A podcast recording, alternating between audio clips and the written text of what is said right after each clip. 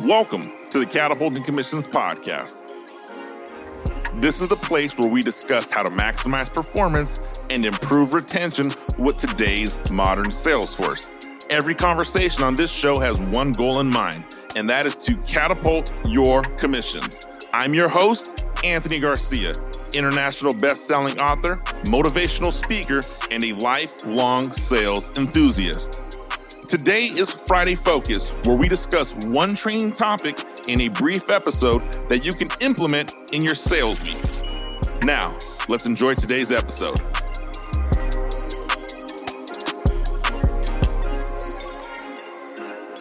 Have you ever wondered how can I create a clear line of communication with my new manager? Or if you're a sales manager, how do I create a new line of communication with my new hire. And I should clarify that. When I say a new line of communication, what we're really talking about is an open line of communication. The problem here is when you are new to a company or you're new to a manager or you have a new employee that works for you, trying to establish that line of communication, more specifically, an open line of communication requires a lot of initial work up front. But if it's established correctly, it typically results in a long lasting relationship that is beneficial for both parties involved. You see, nobody really wants to work for a sales manager that doesn't communicate with them. And no sales manager wants a sales rep that doesn't communicate with them. You see, the open doors of communication are what produce revenue. Open doors of communication are what produce profitability open doors of communication are what produce higher commissionable dollars. So, the problem you have right now is you can't establish that open line of communication immediately. And it's not necessarily a problem as so much so as a skill that people don't realize and acknowledge.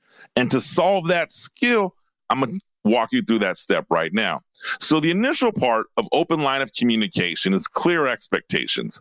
There has to be clear expectations set from the sales manager to the sales rep as far as how often I'm looking to hear from you, how I'm looking to hear from you, and what's the preferred method of what I'm looking to commu- what I'm looking for for communication. It may be an email, a text message, a video message, updates on your CRM system, whatever the scenario is.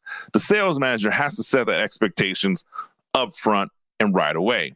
If you're a sales rep and you're new to sales manager, this is your time to ask that question. What do you look for in terms of communication and working with me? And by having this conversation early, you are setting the foundation for what is likely to be a long lasting, profitable, successful relationship. The only time miscommunication takes place is when there's not clear expectations set in advance. So now we've learned to set clear expectations. The second part in establishing the open line of communication really falls on the shoulder of you the sales leader, the sales manager. Your job is to over deliver and under promise. So, what that means when you have an open line of communication and your new sales rep calls with issues, challenges, or just overall general feedback, that is a coaching opportunity for you to deliver more value than your person's expecting.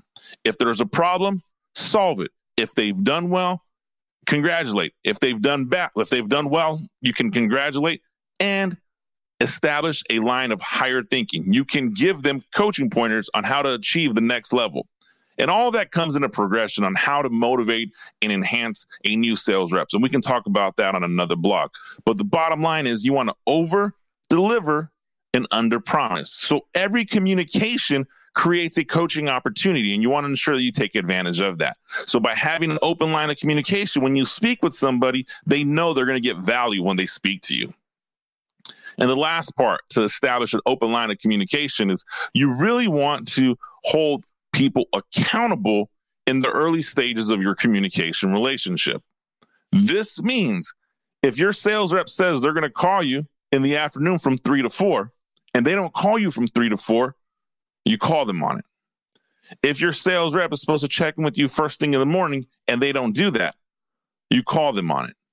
You want to ensure that you're establishing a level of accountability that both you can stand behind and your new sales rep can stand behind. If you don't establish a level of accountability, then there's really no reason to have an open line of communication. Likewise, if you're the sales rep and you have a line of communication with your manager and your manager is missing and he's not showing up or she's not showing up or not doing what she's supposed to do, call her on it. Call him on it. Simply say, hey, I thought we were going to speak at three o'clock. By simply holding somebody accountable, you're simply telling that person, I was looking forward to this conversation. I'm looking forward to growing with this company. I'm looking forward to growing with you. I'm looking forward to get the best results out of this relationship. There's no ego in leadership.